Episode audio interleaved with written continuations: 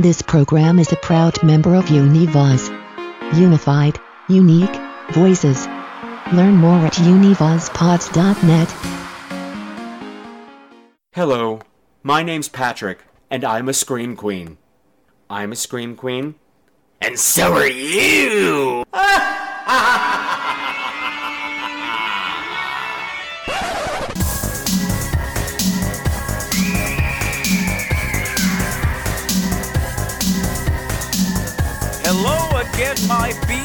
Beautiful, beautiful screamers, and welcome to another episode of Scream Queens, the podcast where horror gets gay. This is episode 249, and tonight we are having a very special episode. Since we were able to meet the $2,500 goal for the Countdown to Halloween marathon supporting new alternatives, getting those homeless kids off the street, not just tonight, but for good, because we met that goal before Halloween was over, before the sun rose on All Souls Day. You are being rewarded because had we not met this goal, you would be paying for this episode right now, and that money would be going to new alternatives. But we made it, so you're getting it for free. Everybody's getting it for free. But what's happening, Patrick? Well, calm down. Calm down. I'm going to tell you. I'm sitting down for a lovely informal chat with director Bart Mastronardi. You'll remember him. He was one of the co-directors of Tales of Poe, which we talked about way back on the very first episode of the Countdown to Halloween Podathon with guest Dandy Darkly. Remember that one? Yeah, he directed two of those segments, and he's got a whole bunch of stories to tell about what it's like to be making movies, especially as an out gay director, what it's like working with all these legendary scream queens from all of your favorite 1980s movies, and just, you know, just shooting the shit about how cool it is to be from Queens, New York. Say what? That's right. Queens boys will fuck you the fuck up. But before we do that, I do have a few things I want to talk about. First of all, I need to apologize because you know how I broke that headset microphone that I've been using because a certain cat broke my grown up microphone? Well, the grown up microphone that I ordered to replace the new microphone was supposed to be delivered two days ago and it's still not here. So I'm still using the broken, shitty headset mic. So I know the microphone is too close to my mouth, so you're picking up way too many mouth noises and there's probably a buzz and a hum, which I might be able to mix out, but probably, who knows? It's, it's not sounding as good as I would like it to sound, but I'm sorry. That's just the way things have to be right now because I have a cat. It all boils down to the cat, but isn't that always the case? Of course it is.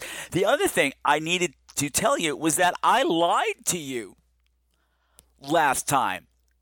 Yeah, remember how I told you that our final total for the Podathon donations was $2,787.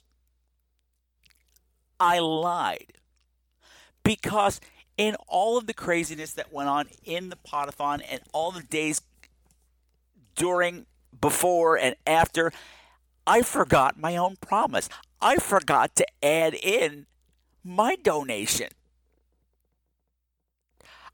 I promised that I was going to donate all of my proceeds that I was getting from my Patreon subscribers, as well as all the money that I get from those of you who are listening on Radio Public.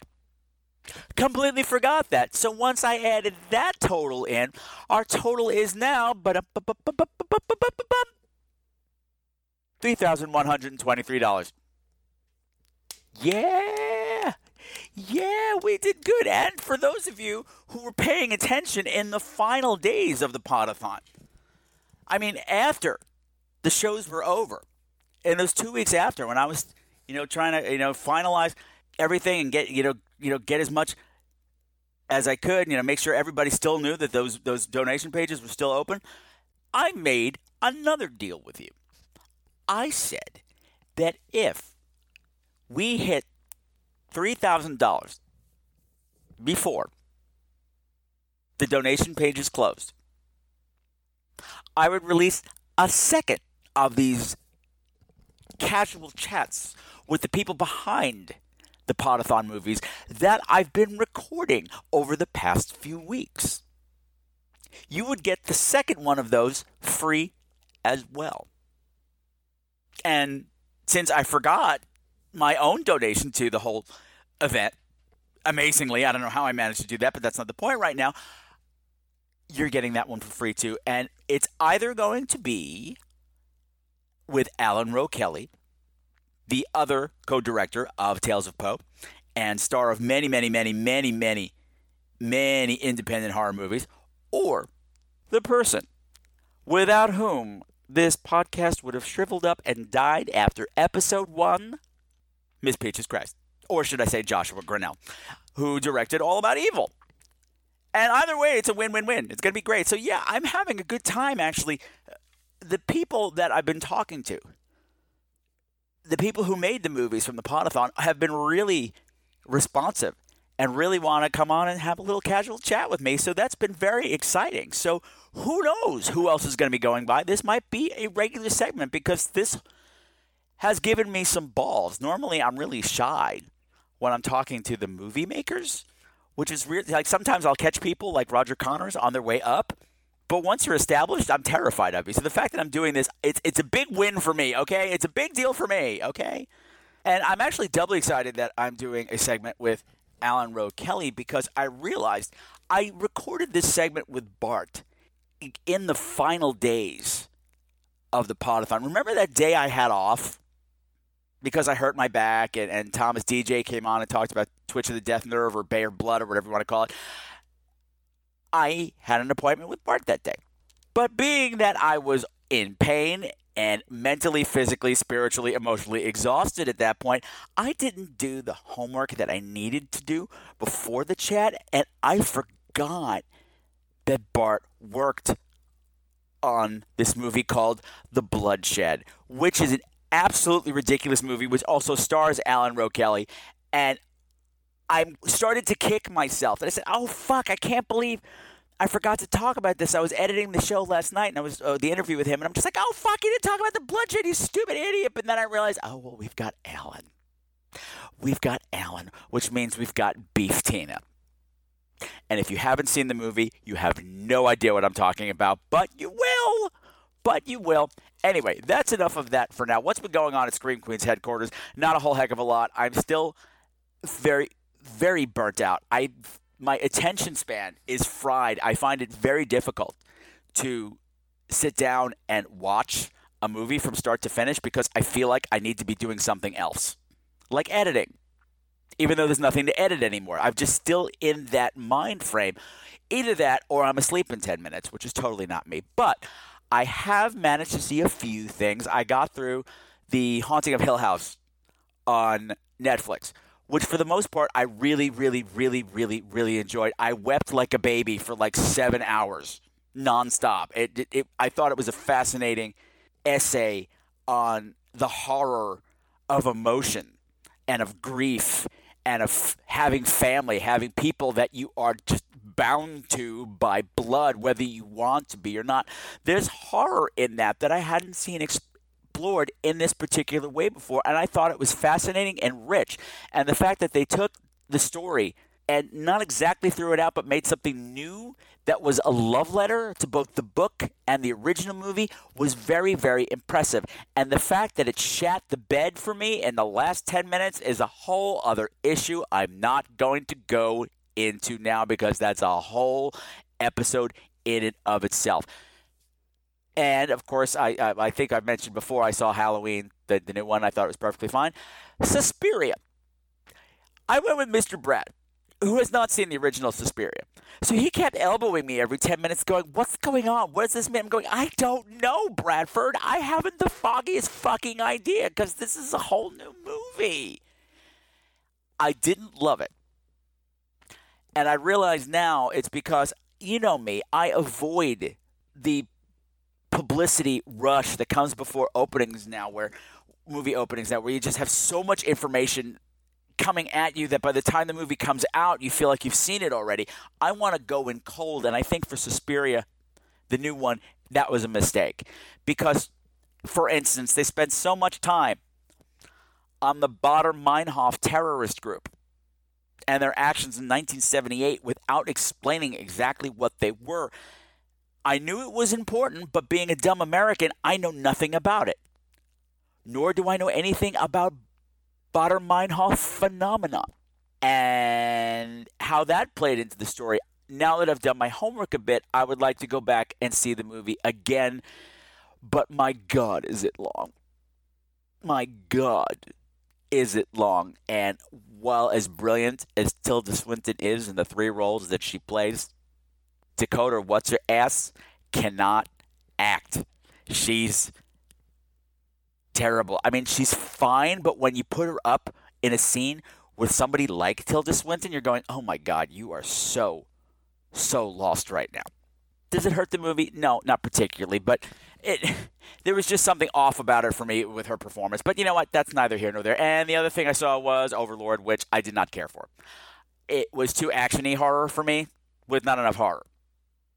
Like I was never scared. It just I don't know. It never really. I know a lot of people had fun with it, and that's great. Good for you. It was not my cup of tea. But hey, so much good horror coming out right now. Just it's nice to see horror in the movies at Halloween besides Saw. It's just nice. Since we're going to be spending so much time talking about Tales of Poe with Bart, and whenever Alan Rowe Kelly's episode airs, I'm planning on doing a screening. This weekend is the New York City Horror Movie Film Festival. So I'm going to be tied up with that this weekend, but possibly the following weekend. I'll be doing that. Keep an eye on the Twitter feed, Instagram feed, Facebook feed. I'll have that information in at least a week in advance.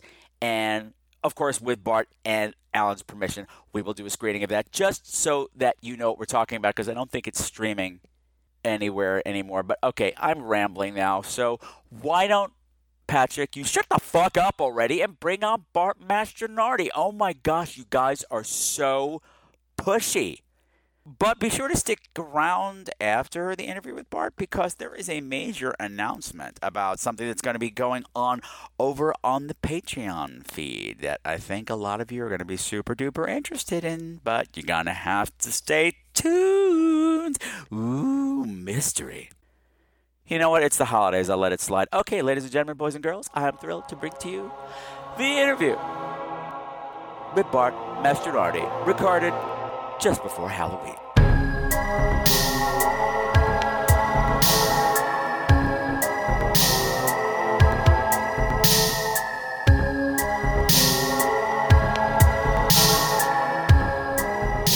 So I am thrilled to have joining me on this very special episode of Scream Queens a fabulous out gay director whose work you've already been introduced to. Yeah, he's one of the guys who helped write and direct the very first episode, uh, the movie rather, that was on the first episode of the Podathon. And I'm talking about Tales of Poe. And that guy I'm talking about is director Bart Mastronardi. How you doing? Bart? Thank you. How are you? Uh, well, we already had this conversation. Oh my gosh, everything below the waist is kaput. But hey, how's California? it's uh, 75 and sunny, and I'm on top of the mountains right now, so it's actually beautiful right now. Yeah, so Bart directed two of the three segments in Tales of Poe. So if you want to refresh their memories, Bart. Yeah, yeah, sure. Uh, I directed uh, The Telltale Heart with, uh, that's the one with Debbie Rochon. And then I directed Dreams, and that's the one with uh, Adrienne King, uh, Amy Steel, Caroline Williams, and that one. Joe Zaso is going to be really mad you left him out. Oh, I'm so sorry. Joe Zaso. And Joe Zaso, who actually, I love his part because I wrote that. Um, uh, when we wrote it, Michael Varrati wrote the script, and um, I wanted to get Joe in there, and uh, we got this really creepy scene with him as like the grave kind of keeper, which I, actually, uh, when we were writing it, it was kind of based off of uh, Shakespeare's Hamlet, the grave keeper, uh, which is okay. one of those really kind of creepy kind of moments. And Joe really does it great because Joe's so visually present when the camera's on him, so oh, yeah. it's always great to to work with him. Yeah, yes, yes, that is very true. Um, I just, since you we're, we're kind of on dreams at the moment dreams was the third segment in the film the one uh, the, it was dandy darkly's favorite that was my guest for the episode it was his favorite of the three it's the one that was mostly yeah. silent but with amy steel's voiceover reading the edgar allan poe dreams and it was very surreal yeah. extremely surreal like they didn't even you didn't even attempt to explain anything was going on. It's completely left up to you. And Yeah, I know. I told you Mhm. at the New York City Horror Film Festival when I saw it, I said, Bart, that was really ballsy. And I loved that. I, I mean, I love when directors take a brave choice to, to put to end your movie with this very long sequence with almost no dialogue, and it's it's a downer. I mean, it's Mm. different from the other two segments, and I'm not saying that in a bad way. It's sad. I no, I understand. I totally understand. Dreams is a very, um, you know, when Michael and I sat down to discuss what we wanted in there, um, you know, Derek Jarman came up a lot and very surreal, you know, pieces and discussion and uh, David Lynchian. Yeah, I mean, it's influenced by so many different things, Dreams. And he wrote this beautiful script. And the one note that I had was like, let's just keep Amy's narration in there, and everything else would be a visual kind of story. And I'm I'm mostly drawn to silent movies. I'm not really drawn to very talkative movies. okay. And wh- when we did Dreams, it was really such an opportunity to create almost an Alice in Wonderland, Wizard of Ozian kind of film based on a poem by Edgar Allan Poe that does not even have anything in there uh, that No. you know would be synonymous to the visuals. So it was all created through Michael's script and then whatever you know we did uh, on set with our actors and production and stuff. And then Alan came in and you know it just it was just uh, so much beauty in that piece right there. Everybody loved Dream so much. I mean, it's it's the one that's really the least. I think. Um, I think I think it's the one that's the least kind of expected in that anthology. Well, exactly. And also, you've set the tone with the other two. And granted, the other two segments, Telltale Heart and Cask of Amontillado, that Alan Rowe Kelly directed, who might be joining us soon. He's off slitting a throat somewhere, FYI, everybody. But as you do on a Sunday. yes, yeah. When, when Alan is not working, he is usually slitting throats. Got to pay the bill somehow, right? Um, yeah, yeah. Uh, what was I saying? Uh, well, the, the the Telltale Heart had it, it, it had that wonderful ghoulish quality to it. It was dark. It was Mhm. mean, and you, you took the tale and, and added to it and spun it, and that was cool. And then Cask did similar things, updated it, added to it, switched everything around, and then added this really kind of wonderful old school zombie element that's not in there at all, which was just f- tons of fun. Because let's face it, we know these stories. Oh yes, we do. I, I think everybody, you know, between Telltale Heart and Cask of Amontillado, they have been filmed numerous times, whether in the short format or within a feature uh, feature film, where they've elongated them into like a two-hour film. Yeah. And the whole idea that we wanted was, well, let's retell them, but let's how can we tell it cinematically? How can we tell them maybe different than maybe not new because I don't think we could do new again, but we could definitely do it different than the way everybody else was doing it.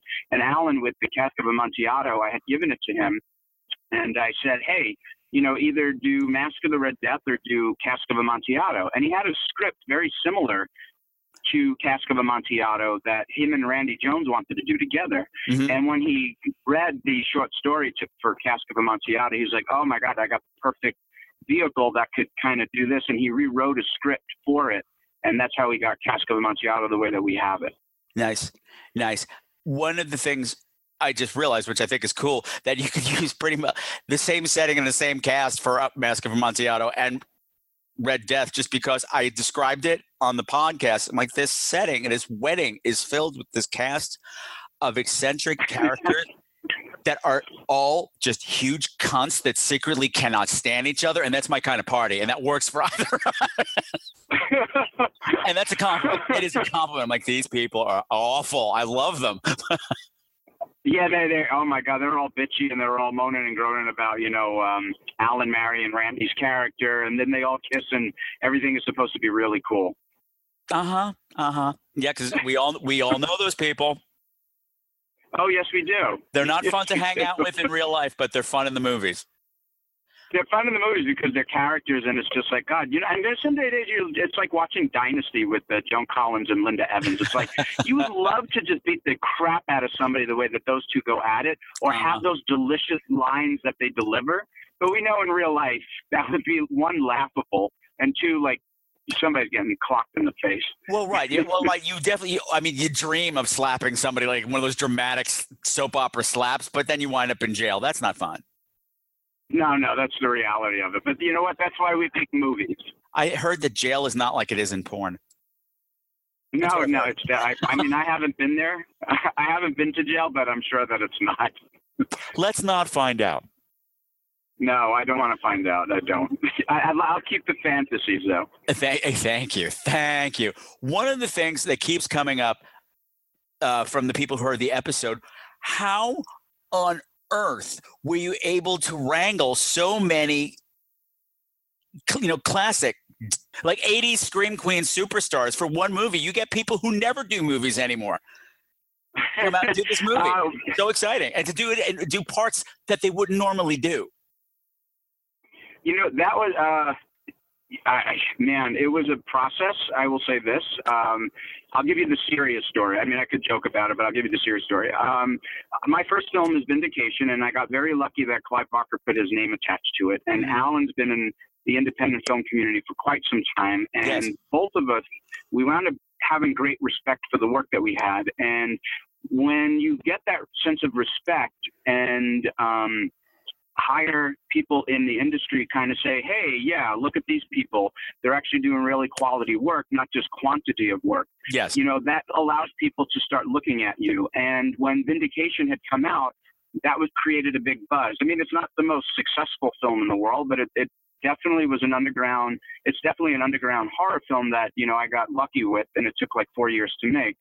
And what happened was you start going to these horror conventions not as a fan but as a filmmaker who wants to do business with people and you hand out your film and stuff like that. And i already knew amy steel i wanted to work with and i had given her the film vindication and caroline i had known uh, for quite some time and she had seen vindication and then she knew alan's work. And make a very long story short they just liked the quality of work that was being given that they were seeing and they wanted to work with that those people that were delivering that quality because as actors they too want quality of work. I mean, how many how many more times can we watch, you know, young newly young girls running around pretty much topless, running, Uh-huh. you know, screaming from a serial killer, and it's fun. But as an actor, you do want you you want a little bit more sometimes to to give and show to people. Exactly. And I kind of feel like that's what they I kind of feel like that's what they felt. I'm a big Friday the 13th fan. Like I love Halloween and Elm Street, but there's nothing more than you know that that like whets my appetite like the Friday the 13th series. I'm right there with you, babe. Did I just Oh, call you man, like, I totally they- called you babe. yeah, yeah, it's, it's okay. It's okay, hon. It's okay, hon. uh, but you know, so to have Amy Steel and Adrienne come on board, and I remember Michael Varrati and I, we were sitting at lunch with them, and I we showed them the cut to Telltale Heart, and that's when they said, "Yeah, sign us up." And Amy had said, "Look, I haven't been on screen in like 25 years. Please, I just want a really great part." And you know, Michael went off and wrote that beautiful part for her as the mother, and Adrienne was on board once, you know, uh, once um, Debbie Rochon steps on Alan's eyeball in the Telltale Heart. And she's like, sign me up, I'm on. Yes, yes. See, So- folks, I got the story right. That was the story I told on the show, and I was like, I hope I'm getting this right because I heard this a long time ago and I had a lot of Manhattan's that night. But thank you, thank you. I love that story. Oh, it was. It, that was it. That was the story. And um, you know what? It and it, you know, and it's nerve wracking because as a filmmaker, you're still a fanboy with them. And I remember Amy looked at me at one point, and um, we were doing her voiceovers. This was before the the visual performance, Mhm. and we were just doing the voiceover, and we were screening the Telltale Heart the next night at the American Museum of the Moving Image in Queens. And she looked at me and she goes, "Okay, what do you want me to do?" And I was like, "Oh my God, I have to direct her." Yeah.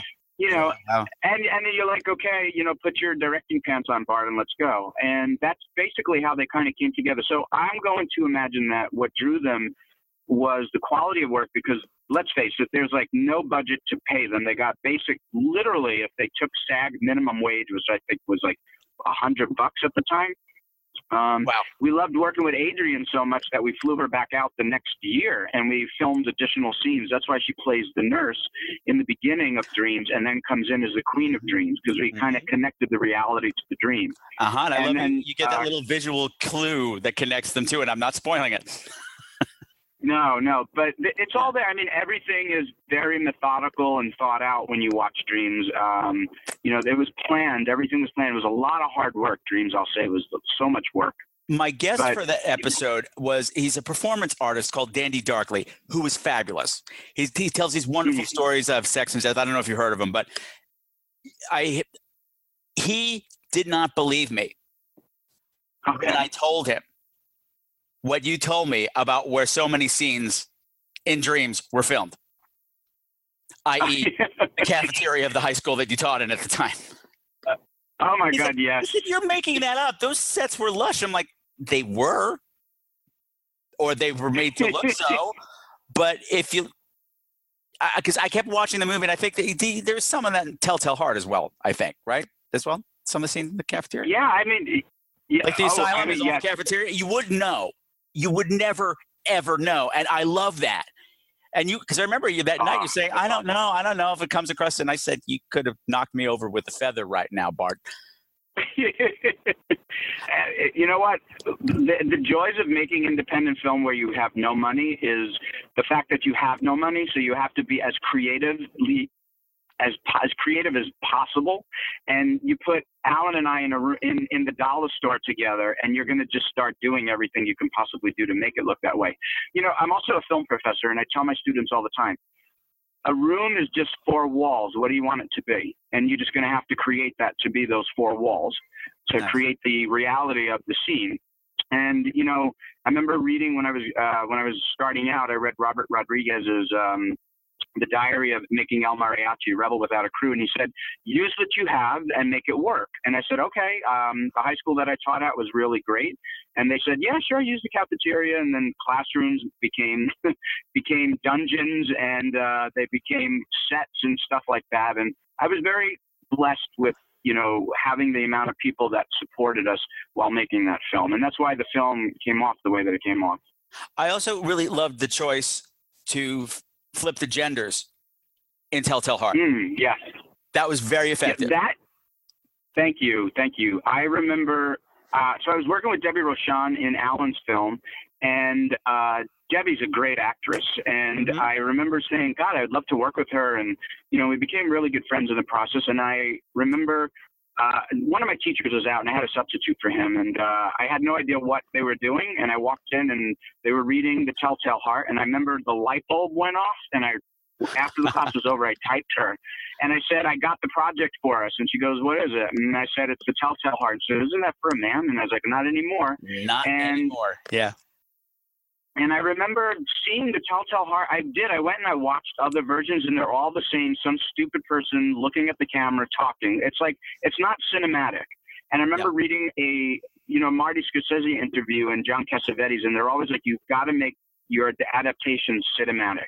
You know, you're making a movie. How does the camera play? How does it work? And that was how Telltale Heart came about. And then, you know, putting my own spin on it, I kept his story. I just built on the skeleton that he gave us. And I, rather than a sick old man, I made it a sick age silent film star. And I wrote it for Alan and I wrote it for um, Debbie. And then I got Desiree Gould from Sleepaway Camp, who's just a deer. And then Lesleh Donaldson, who played uh, in uh, Dreams and in Telltale, Telltale as uh, Evelyn Dick in there. Oh, Evelyn. So it was really. Her last name was Dick. it was Evelyn Dick, D I C K E, I believe it was. I asked her. I That's said, fitting. you know, That's fitting for that character and that potty mouth. She was a dick. She lived up to oh my gosh, she's got a filthy mouth in there. I remember when I wrote the line. I don't. I kind of feel like I don't write the lines. The characters do that for me. I'm just I totally listening get to them that, in yeah. my head. Yep. And I and I remember her. I remember the character Evelyn saying, um, "Tell me what your story is. I'll rip out your cunt like like I did all my other husbands' sluts." Yeah. And I wrote that. I, I got so excited. I texted over to Lesleh, and she was really active. She she loved it, and she just did a phenomenal job with that. And she's gotten. I think she was nominated like three times for Best Supporting Actress for that part. Good for her. Good for her. I love her. I've met her a couple of times as well, and she is a sweetheart. Oh, she's a she's a fantastic. She brings it. Let me tell you, when she's on set, she brings it. Can't complain about that. No, sorry, Bob. Since we're talking about people lighting up the room or the screen, and since I just saw her a couple of weeks ago, I need to talk about Adrienne King a bit. Ah, my queen. Yes, I, I, because I got to go to the uh, Camp Crystal Lake tour that they do. Oh, you did. Oh, I wanted to do that. Well, so you had bad. told I we had talked really briefly on Twitter, and you had said make sure to tell her uh, to give my queen all of her love. And I walked up to her table and I was like, "Hi, Adrienne. What a pleasure to meet you. I'm Patrick Walsh." Bart Mastronardi told me to tell you to give. He told me to give his queen all of her and her and she lights up a room anyway. She's got so much energy and it's not fake. It's not fake. That No, light got not. so much brighter. Uh, she. Let me tell you, she is one of my. She she has become one of my dearest friends in life. Because she's also an artist and she's a painter, and we both kind of get it. And uh, but she's just quite supportive, and we'll just call each other up and you know and just bullshit. It has nothing to do with you know what's your next. You know, most of these people that just like, oh, what's your next project? Can I be in it? Never hustle, does hustle, hustle, hustle, hustle, about that. hustle. Yeah. Yeah, it's just two friends get together and we talk. I, I speaking of hustle, I did have a question about her that I meant to ask her that day, but of course, you know, you, eh, eh, you, you, you, you get starstruck and all of a sudden you're just drooling out of the side of your mouth instead of actually speaking, that sort of a thing. but I noted in dreams that Yes. she is so commanding. Like she's telling her story so well without saying a word. I mean, when her eyes open behind, you know, when she's in her little glass coffin thing, Yeah. I actually stood up and went, "Oh shit!" I'm like, I don't know what she's about, but I don't like her. But she, she's such a weird. Does she have? I mean, I know she was in Saturday Night Fever, but does she have Mhm. a train dance training? Yeah, I believe uh, Adrienne was a dancer. I believe she started in ballet when she was Ah. uh, getting started in the industry. Uh, so she's definitely got dance behind her. And that totally reads in that segment. I'm like, she knows how to tell a story with her body. She, let me tell you, she, and the one thing that I said to Adrienne, I, I said this to all the actors, is I don't want to see what you're known for, which is your your roles that everybody associates you with. I don't want to see Alice Hardy. I don't want to see uh, Ginny Fields. I don't want to see Stretch. I don't want to see all the roles that you created with, you know, Aunt Martha and stuff like that. I come from a theater directing background, and it's Mhm. great that I'm working with these actors and actresses, and it's those roles that have drawn me to them. But those are the things that I want from an actor. Is I don't want to see those characters. I want audiences to see that you are an actor and that you can bring it. And Yeah. we would spend, Adrienne and I would spend emails and hours talking about her character. And she, and I love that as a director, when the actors really discuss their roles with me and meaningful, not just to discuss for bullshit reasons, but meaningful purposes. Mhm. And she she really got it. She knew that it was all about the silent visual image and that we were telling a story. And she, like you said, and you picked right up on is that everything is expressive through that face, through her eyes. And she that's an actress and that's what you want. And she delivered. She really delivered that. Well, And also, I know that the girl who was the dreamer in that sequence, I know was a dancer. I had a long conversation with her at the, at the, at the after the film festival, and the two of them together are magic. They got along so well that when they were when they were doing the fight scenes, they were always very conscious of each other. Are you okay? Oh, I'm okay. It's okay. All right, good. And there was like action, and then it's like slap, pull the hair, you know, stuff like that. They were really good with each other. Well, you want that in a fight partner. To be perfectly honest, you have to be really aware of your other partner and have they're okay. Otherwise, don't I don't want to work with you. So, I've worked with those people. who don't give a shit, and somebody's going to wind up hurt. And so that's nice. I love I love that whole story. I love that whole story. That me. I had to say, Bart, watching it this time for the podcast, in the interim between me seeing it at the film festival and now, my sister passed away of cancer. It was quick, it oh, brutal, and sorry to hear I that. didn't know people could die like that.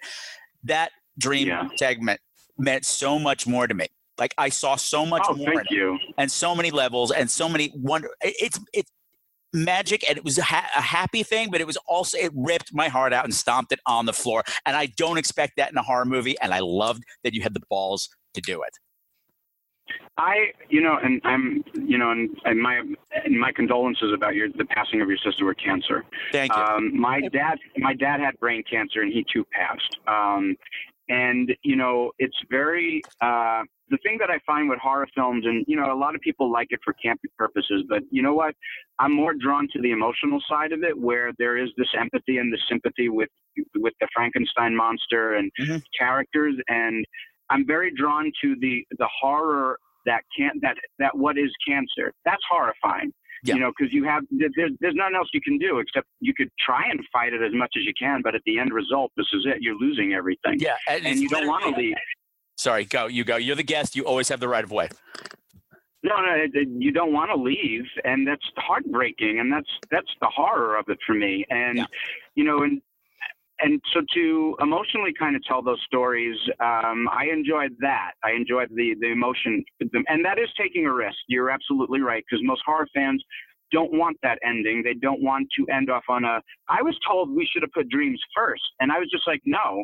I, you know, like Telltale Heart would probably have been, or a Cask of Amontillado, the best way to end it on a high note where there's a big punch at the end of it. Uh-huh. But Dreams kind of, I want, I wanted the audience to kind of walk out thinking what they just saw, and it is. It, he died, and it's sad, and there's this conclusive ending to it. I don't know if whether we made the right choice or not to end it on Dreams, but I know I loved it. Um, and it is heartbreaking. And I remember watching Amy and Bette do the performance.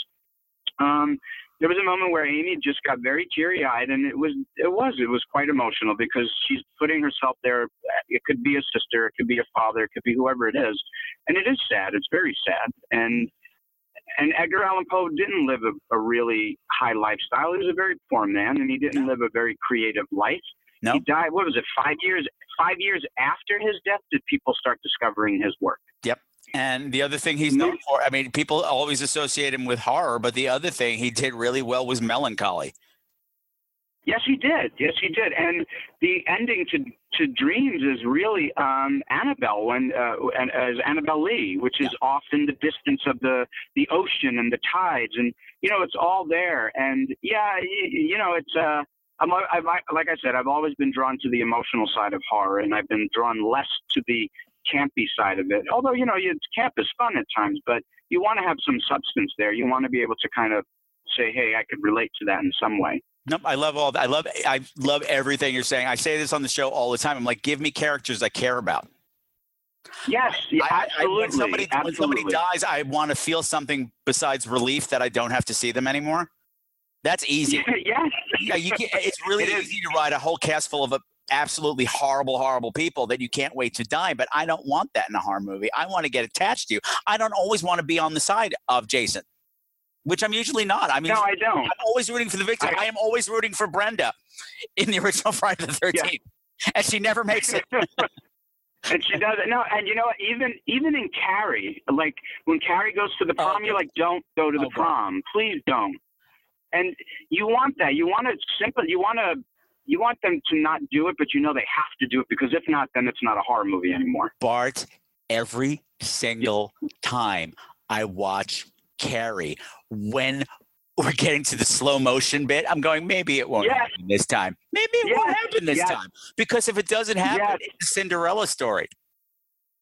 Yes, then it, yes, and then we realize, wait, we're in a Stephen King novel. It has to happen. Like, like, because the way that movie is constructed, I, I love the way that movie flows because it's almost like this kind of what is the word I'm looking for? The inevitability of fate. Like ev- everything is happening because it has to happen. Like there's no getting Yeah, out of it- What's Everything- great about Brian De Palma's version? I'm sorry to No, interrupt. you go, you go. You always have the right of way, Bart. What, Uh, the, what's great about Brian De Palma's version, and this is why the other carries do not work on any level, is his is an opera, and Thank that you. you don't get any. You don't get any grander than opera. Thank you. That is how I always describe it. I said the emotion levels in this are so up they're almost operatic. Like it's everything is so black and white and the everything is life and death all the time. Like it's just the fucking prom. Everybody calm down. But no, it's not just the prom. It's opera prom. It's And big. when it's I heard big, it- you know, When I heard that they were Mhm. making a musical of it, you know, long before it ever came out, I got excited because in my mind I went, this will make a brilliant rock opera. yes, yes, And they didn't it's do that. done correctly. Yeah, and no, they, because they don't. They don't know how to do it. They don't because they don't understand the material that they have in front of them, and you need a very strong director like De Palma to pull that off. Mhm. And anything since any remake that comes after it can't top that. You cannot top opera. I don't care how big, like whatever you do, it's just that big. It's a motion picture. It's not even a movie. Oh yes, I say that all the time. I have films and movies. Motion picture is also a good way to put it. So this movie is a film. This other movie is, is a movie. Yeah. Which, if I can go back to Dreams for just a minute, just yeah. I love the way you ended it. The way you ended it because I talked about that movie and thought about it forever afterwards. It was all I could talk about that night. Those other two segments are great on their own, but the way, just the fact that you gave me so many unanswered questions and let me Hmm. f- draw my own conclusions about what was going on is so exciting to me. Yeah. I, I was very happy. And even just watching it this last time, I said, oh, oh, I'm seeing this in a totally different way. I'm kind of seeing, oh, it's like different worlds and they, each kind of has its own like, like leader and she has a test to pass. Whether that's right or wrong doesn't matter. I don't want to know what's in your script. Never tell me what's in your script because I will always want to figure it out on my own. So how do you know Sean Abley?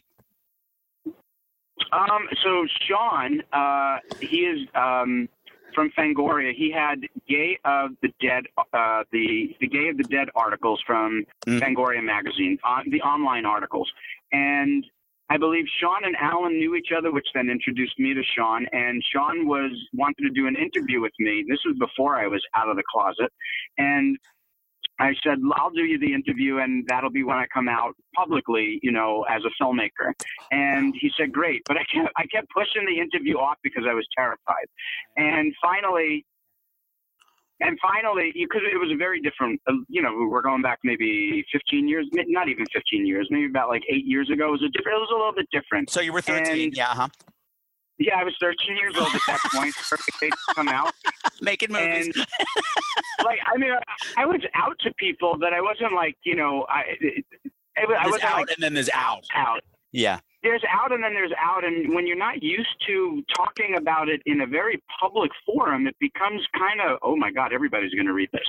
Yeah. Anyway, Sean, Sean had, uh, Sean was great about it, and he kind of yelled at me, and I was like, you're right, I, I'm going to do this, and I did, and that's how Sean and I knew each other. So I did the Gay of the Dead article for him, and uh, he interviewed me, and it was really great. And then it was in the book, and you know, he's out here in LA. I get to see him once in a while, and so through just mutual friends and colleagues. Well, next time you see him, you tell him the same thing you, Should I call him me your tell- queen? yes, yes, you do that to me because I'll tell you. I talked about this in the show, and I've talked about it on the show with Sean. So it's totally okay.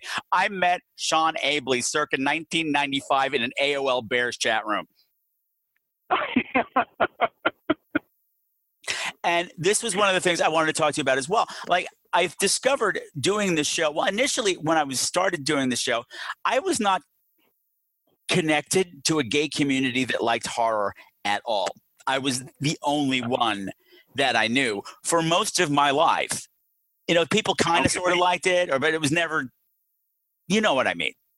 The way we, No, I- way totally we like it, yeah. That can talk about it and find the you know the amazing things in it. It's not just about boobs and blood and whatever.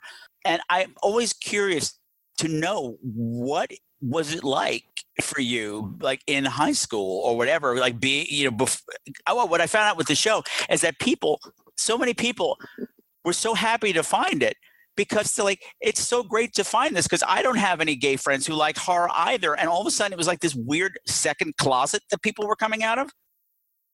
Oh, oh my God, yeah, You finally made me I proud was- of what I am. I'm like, what? I'm just, I'm just yapping. What are you talking about? But I, I will say this: out here in Los Angeles, West Hollywood is nothing but a huge horror community of gay people.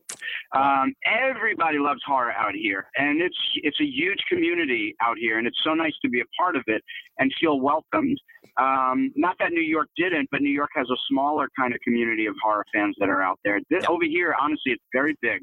And uh, Halloween is like Christmas out here, and then Christmas is kind of quiet, which is why I come back to New York. But to go back to what you were saying, for me growing up, um, you know, I come from a very Italian Catholic household. My dad was a police officer. My mom was a hairdresser. Uh-huh. I don't know where the hell I come from. And, you know, my, my, I, my perception of horror was, uh, was, you know, basically the stereotypes. Everybody talked about Judy Garland and Barbra Streisand. And I'm being quite honest, I didn't quite understand it. I didn't understand it, so therefore I didn't understand myself. But for some reason, I always connected to Carrie, and I connected to Jason, and I connected to you know these misfits, I guess, of the horror uh, movies. And then you had Fangoria, which was basically my kind of Bible um, that allowed me to kind of feel be who I was in a horror sense as a as somebody of the arts and filmmaking. And then probably the best thing that happened for me was when Clive Barker announced that he was gay and they announced it in Fangoria magazine. And I remember crying because I was like, "Oh my god, I'm not I'm not the only one. It's Clive. Clive, who is a hero. Clive, who's made Pinhead and wrote these books of bloods and stuff. He's gay just like me. And that helped so much. Yeah. So much. I can't begin to tell you how much that helped me. Wow. And then when I when I began to make my, you know, and in high school, it was I was very hush hush because I went to a Catholic all boys school, and I had really great Oh God, friends, Bart. but I knew there was Bart, something did- odd about me. Yes, hold on, Bart. Where did you go to all boys Catholic high school? I went to uh, a really great school too, Monsignor McClancy High School in East Elmhurst, Queens. Oh, sure. I remember we used to run track against you guys. I went to Chaminade. Oh, did you really? Uh huh. and it's all true. Chaminade boys take bubble baths together. Together, it's all true. It's all true. oh no, see. Oh no, see, McClancy was you never mess with the McClancy boys because we'd be just beat the shit out of Well, everybody. course, we weren't the Queens. No, Molloy boys. Queens. We were just Nassau. so- You know, we were Long Island boys. It was different. What did we have? Debbie Gibson. Nothing. Nothing. We it was Queens. Oh my god. Queens boys will fuck you up. But no.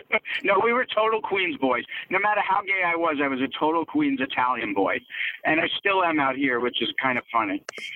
Uh, but you know, then um, then as I started getting making into then I, as I started getting into making films, particularly as a cinematographer, I met Alan Rowe Kelly, Mhm. and then that kind of just opened up the doors. And Alan, you know, and I've been been best friends.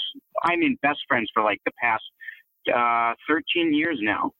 And you know, you can't have a better a producing partner, a better friend than than Alan Rowe Kelly because he understands the work and the respect that it goes in, and so do I. And to be a part of that community was so opening and felt really good for me. And I was just like, oh my god, I finally, I felt like I finally belonged somewhere.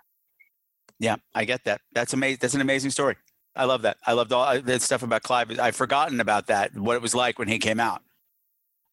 I mean, I mean, and then to and then then to have Clive put his name on my film, and the first Yes. question he asked was one of the first questions he asked me was he goes, "Hey Bart," and, and I'm not going to imitate him, but he's you know he, Clive has that great British raspy voice, and he Yeah. goes, uh, "Are you out of the closet yet?" And I'm just like, "Oh yeah," and he goes, "Well, if you are," and he goes, "This movie certainly has pushed you out of it." Uh, I have looked So- for that movie for so long, Oh, Mr. Bart. I think it's on Amazon. It should be on Amazon. I, I just I just double checked right now, and it says that it doesn't fit their standards or something. Hold on.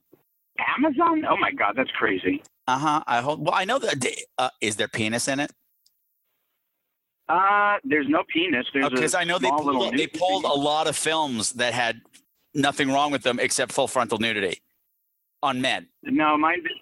I know. I, I mm, mm, definitely no full frontal in Vindication. Well, then Little why would I want to watch it? No, I'm just it. kidding. I'm just kidding. Okay. Uh, la, la, la, la, fix it in post. This title is currently unavailable. Our agreements with the content provider do not allow purchases of this title at this time. Oh my God! All right, I'll find one for you. Thank you. Like, I wasn't begging for one, but but since we're talking about it, what is Vindication about? So Vindication is a feature film. So basically, what I did was I took the whole coming out of the closet process for for somebody, basically me, and I spun it rather than him being gay, he's nothing more than a serial killer. He's Okay. a psychopath. And um, so basically, he come he he re, he represses it as much as he can, and then he decides to attempt suicide, which he is unsuccessful. That unleashes his unconscious. That takes that is personified uh, in in a form, uh, and he then goes on this journey of self acceptance. And except it's a horror movie, it is a very mean spirited movie. Uh, there's not an, there's really not a lot of comedy in it at all. Um, I figured if Clive put his name on it, he's not known for for for pulling punches. So Yeah, yeah. So he really did like uh he really like I mean when Clive starts doing quotes of your movie on the phone with you, you know you've done something right. nice. And then you know the kid just accepts who he is and that he is a serial killer. And once he accepts it and he starts murdering, he feels better. And I put elements of Carrie in there, Friday the Thirteenth, you know, Mrs. Voorhees, um, a lot of Shakespeare, a lot of Dante's Inferno, lots of classic literature, like I derived from and put it in there. Excellent. That sounds And amazing. again, a very emotional, horrific but sad ending. Okay. Okay. My favorite kind. Yeah. I always say leave me, leave me, leave me with the oogie boogies like two days later. Like when I'm going to sleep, I'll start thinking about the movie eh, rather than forgetting about it by the time I finish my popcorn. Always give me that. That's fantastic. So, are you working on anything now? uh, right. What am I working on now? Yeah. Uh, I've been doing actually. Uh, I teach a lot here in the New York Film Academy in Los Angeles, so I've got some really great classes all the time with cinematography. So I'm either on the Universal backlot working or I'm on sound stages working. So I'm actually having a really good fun time. I'm one of these people that wakes up and is just like, "Oh, this is fun." Uh, and then, other than that, I've been doing a lot of photography. So I've been doing much more Yes. fine art portraits. Oh Uh, yes, so my guests, I've been Oh, yes, you have. So uh, thank you. Uh, Mhm. so that's been moving off. Uh, so that's been moving in quite a nice direction that I didn't expect. So I got this really nice photography business that's been kind of taken off here in Los Angeles, and my focus has been kind of on that. Uh, I would love to get into another film if you know Fortune decides to lay its you know um, finances on me. Uh, but we'll see as time goes. I do know that, like, you know, Michael Varrati, Alan Rowe Kelly, and I, we would love to make a Tales of Poe too. We actually have the script for it. There's plenty of um, material. We, oh yeah, there we we the three of us already have three stories set, and we'd like to bring in other directors like Mark Bessinger also because he, he's Oh, another wonderful filmmaker, Mark. Mhm. Uh, so. You know, so that that's a possible opening uh, within maybe the next two years, uh, but we'll see where it goes. Uh, it's nice that people want another one from us, so I'm more inclined to say, "Hey, yes, uh, I would love to do that." Excellent. That would be fantastic. No, I would. I mean, And somewhere in there, I try and sleep. sleep is for wimps. oh my God. Some days you're just like, all right, I know I have to get this done, but I need some sleep in order to get it done. Oh, I yes, I know, I know, I know. Um, I just wanted to say that photo that, that came out a couple weeks ago with the redhead. Oh my god! and, and your birthday photo in the bathtub was amazing. oh my God, Reed is great. Reed's a, gr- a really wonderful actor out here in LA, and we were just doing headshots, and he was just like, That "Hey, was you more know, than head. yeah, that was much more than a headshot. Uh, he was just, I was like, get in the tub, Reed, take your shirt off. He was like, all right, no problem. And he was really cool about it. Um, and then the, the, the one in the bathtub, I just could not help myself. It was just too funny. And I'm blanking. Who was in the tub with you? Uh, wait, which, uh, so I was in the tub with my camera and I think I was flicking the, the, the lens in and out. But if there was that other shot of in the bathtub, um, there was a few that I shot. One was my friend Beth, who Adrienne King's actually in that photo. With That's us. who. Well, of course, it's Adrienne King. But I remember looking at it, going, "There's something so Edward Gorey about this. I love it." that was such a my friend Beth Wernick, who's a music producer, and Paul Antonelli, who is the music composer for The Young and the Restless, and Adrienne. Uh, we were able to get to, all together and do this beautiful photo shoot for Beth's uh, 66th birthday. Aw. And I said, I want us. I, I, you know, I had a scout for a location, and I found it at FD Photo Studios here in Los Angeles. And my friend Joey, Joey James, who's a photographer, he recommended the place, and I found that studio. And it just by you know, again, scheduling, everybody's schedules worked out, and Adrienne and Paul were all able to come in, and I was just like, okay, here's what we're going to do. And then that was basically the photo, that Sunday photo. We call it, uh, Beth named it, she called it Sunday. It's like the day after Saturday. Ah, nice. Okay, Bart. This has been a lovely chat. I Same thought- here, Patrick. This is great. I'm guessing that that throat that Alan slitting is like really thick, or he has a butter knife or something. you know, Alan, he gets into those jobs and he just doesn't stop. well, it's got to be perfect. You know, he can't just slit a throat any old way. It's got to be the Alan Kelly way or the highway. Which means it's going to be the best way. Exactly, and the most fabulous and the most fashionable. I'm like, he really slit that throat with 1940s Hollywood glamour. I don't know how he did that. I've never seen anything like it. I mean, he, you know, he put so much work into his. He put so much quality again into his work, and that's why he keeps getting the work, which is great. I know I just said I was wrapping this up, but since we're on Alan, I need. Yeah. I already told the story on the regular podcast, but I need to tell it to you as well because I know you haven't listened yet. The first introduction I had to Alan, I was at a horror convention in Indianapolis, and they were screening Okay. sculpture. And Wait, which one? sculpture. Oh, okay. Oh, sculpture. Yeah. Oh my God. Yes. Yeah, this was a long time ago, and it was before the con- uh, convention. You know, they announced what they were screening. I was looking up the trailers, and I watched the trailers. I'm like, oh, that's a man in drag. That's going to be a really camp, funny role. And then I went to see the movie. I'm going, this isn't camp or funny. And the guy's name is Robert, and nobody is addressing the fact that it's a man in a dress. This is cool. It, it, it just it's just Robert, and that's just Alan. Alan is Alan, and you know, I, you know, and that's who he is, and that, and it's, and there's no else way to describe that. No, there's not. And it's just this wonderful, warm, incredibly warm, funny person. And and and and, and it's just that's him. And you either Yes, deal with it, absolutely. you either deal with it or you can keep moving. Because I know some people are just like, what was that about? What was that about? I'm like, it, it was just a person. It's just that who that person is. Robert is a guy who I wears a dress, and everybody is cool with that. Why aren't you cool with it? everybody's cool with it. Well, And by the, the way, is, and Fabulous in it. and that's what I was going to say is, and he looks fantastic in everything that he, you know, does. Did you see? If you go on Facebook, look at his photo from last night. He was at a premiere last night on the red carpet with I his friends of saw his, that. and he looks fantastic. Uh huh. I ran into him on the street a couple of weeks ago. Um, actually, uh, oh, Desiree, what's her name? Uh, the, the sleepaway camp actress, Desiree. Desiree Gould. Thank you. They were doing a screening at the Rock Bar, and you know, you know, I know Brian Norton and Joe Zaso, so I was like, okay, I'll go to that. I got there and was so exhausted I couldn't even move. So I just was kind of limping up Christopher Street back to this back to the subway, and it was cold and it was windy, and all of a sudden I just heard Patrick, and it's Alan just like ping, just stepped out of the makeup, makeup and wardrobe and hair, and just like looking stunning. I'm like, how are you looking stunning in this wind? How do you look like?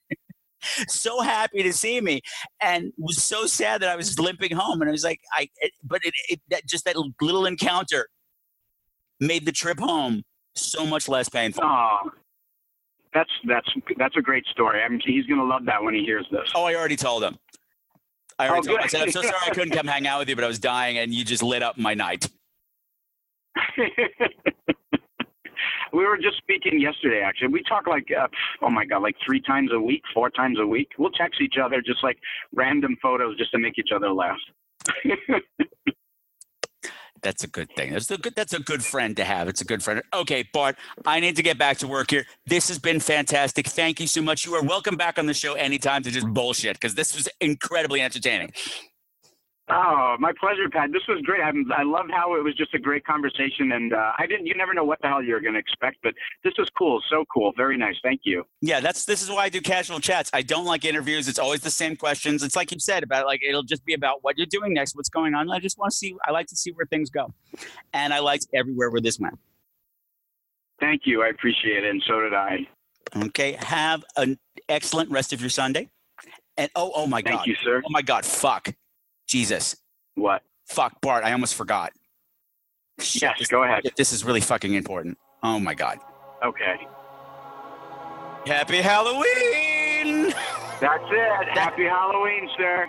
We've got that coming up on uh, what is it? Wednesday. Wednesday. Yes, Wednesday is Halloween. Uh, yes, I'm well aware of that. and we're out.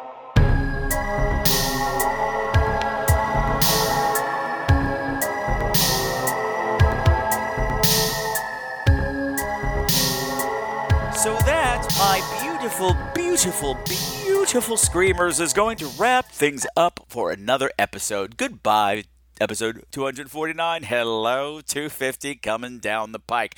But before we leave, I want to say a huge and hearty thank you to Bart Mastronardi for hanging out with me on a what was a incredibly gross and painful Sunday evening. It was very cool for you to take time out of your busy schedule, and I had a great time because I don't know if I mentioned this before. I was terrified of Bart the few times I met him. Because as he mentioned, you know, he's very Queens. He's like, and he said, Queens guys don't take no shit. He reminds me so much of the guys who used to terrorize me in high school that I was afraid of him. So I would have a couple of words with him and then like skitter away. So it was nice to sit down and have a human conversation like normal human beings. Thank you, Bart. You made my day. And so go find out about him. Go look up Bart Mastronardi photography as well. He does beautiful, beautiful work with beautiful, beautiful models.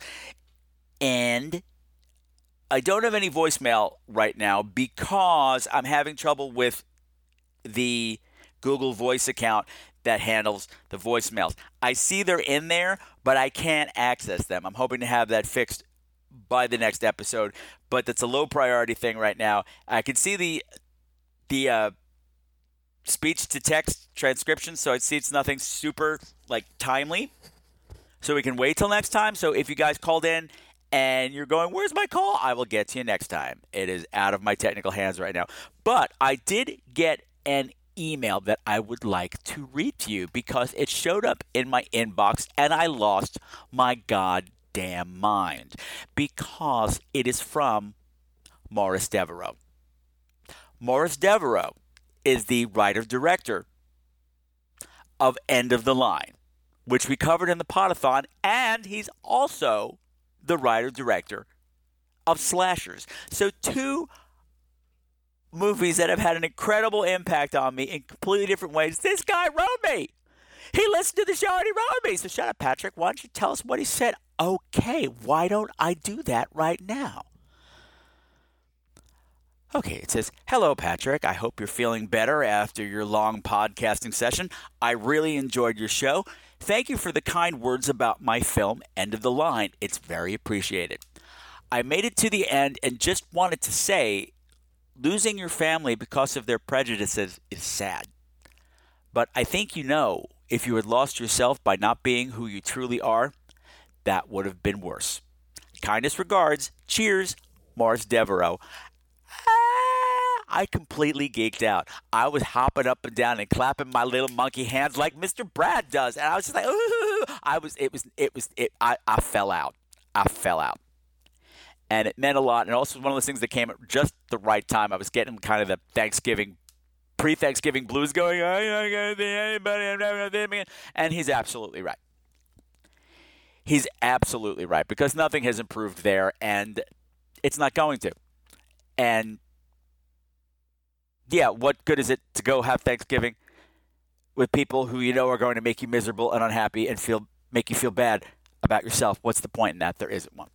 But I wrote him back and I just said, Maurice, please, yeah, blah, blah, blah. This is the whole thing about my slow response because I can't do anything timely right now. But I just said, uh, I'm back in the swing of things again, and it's long overdue for me to say thank you to you. I feel no regret about having to walk away from my family. It's not the first time I've had to do it, but it's definitely the last. I've forgiven them their prejudices in the past, but it's different this time, and sadly, the old saying is true a leopard can't change its spots. Fortunately, I have a lovely little chosen family, and out of the wreckage that is my biological family, there is one new niece who doesn't share their views. She and her husband have been a constant source of sanity through this utterly bizarre time. Now, on to you, sir. Maurice Devereaux, you have no idea how absurdly happy I was to discover that End of the Line and Slashers were made by the same person. I adore both of these movies in entirely different ways, and by far, the episode where I covered Slashers is my highest rated and most downloaded episode, and that is true by a long shot. When I met the guest hosts I had on for that show, talking about Allison and Brian, hey girl, hey girl, you might think I just said Al- said hi to Allison twice, but I didn't. Brian knows why. This isn't in the letter. But when I met Allison and Brian, the guest hosts I had on for that first time in person in Las Vegas this past April, I even had shirts made up for us with Miho, Chainsaw Charlie, and Dr. Ripper on them. That's how much Slasher has, has become to us. In fact, every time I've had those particular guests back on the show since that episode, the conversation always winds up on a slashers related tangent.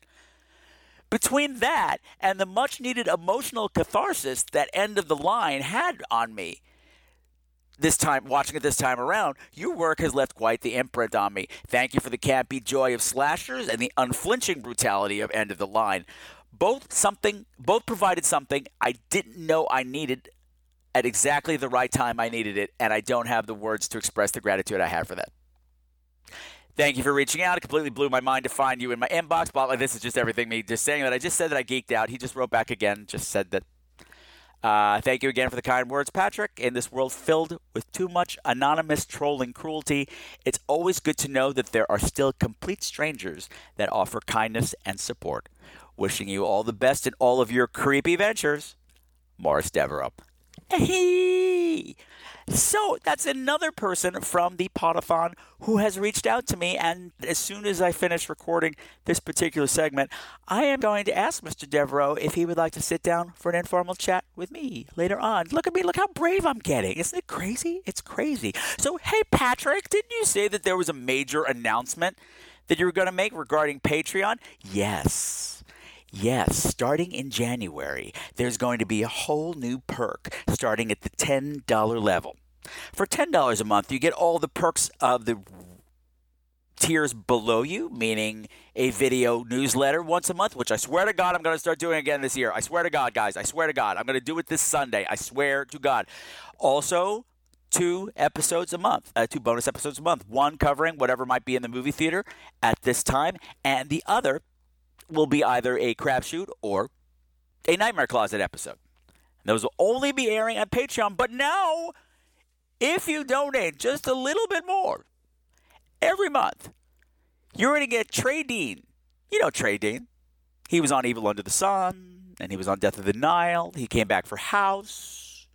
He was most recently on the Wallace and Gromit Curse of the Were Rabbit episode, but he and I are going to be sitting down to talk about Friday the 13th, the series.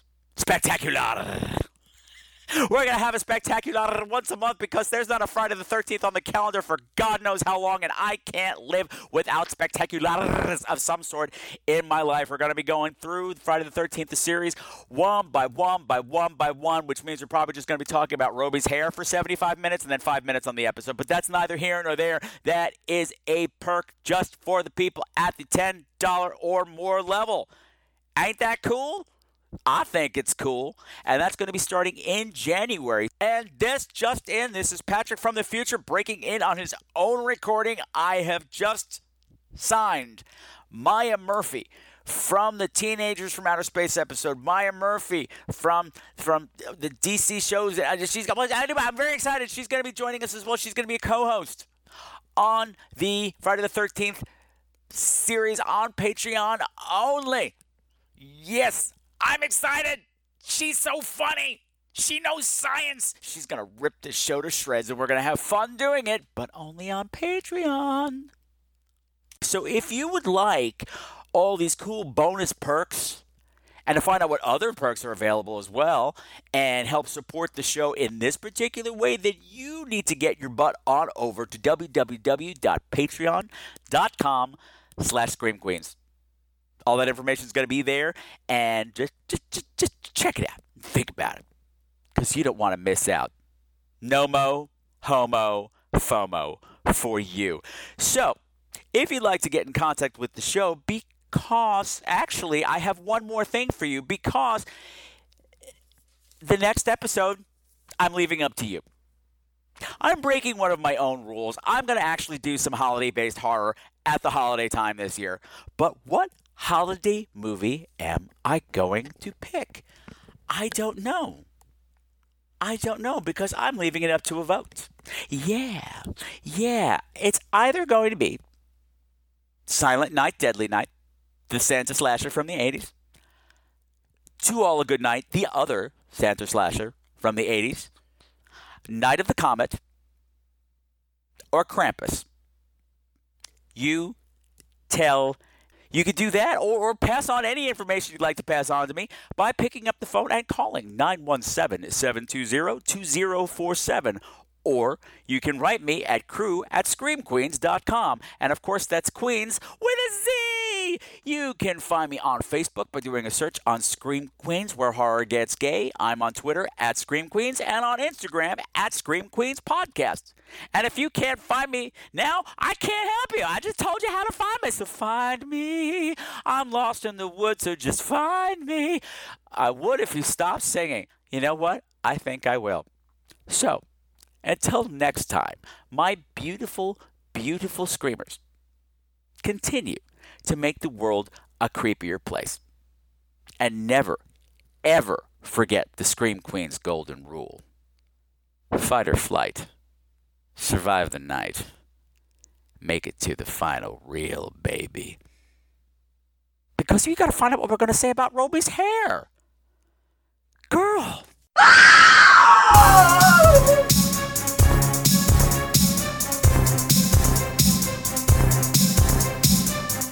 the music for tonight's show, unless otherwise specified, has been written by Sam Haynes. You can find all of his music at www.bandcamp.com. Bitches!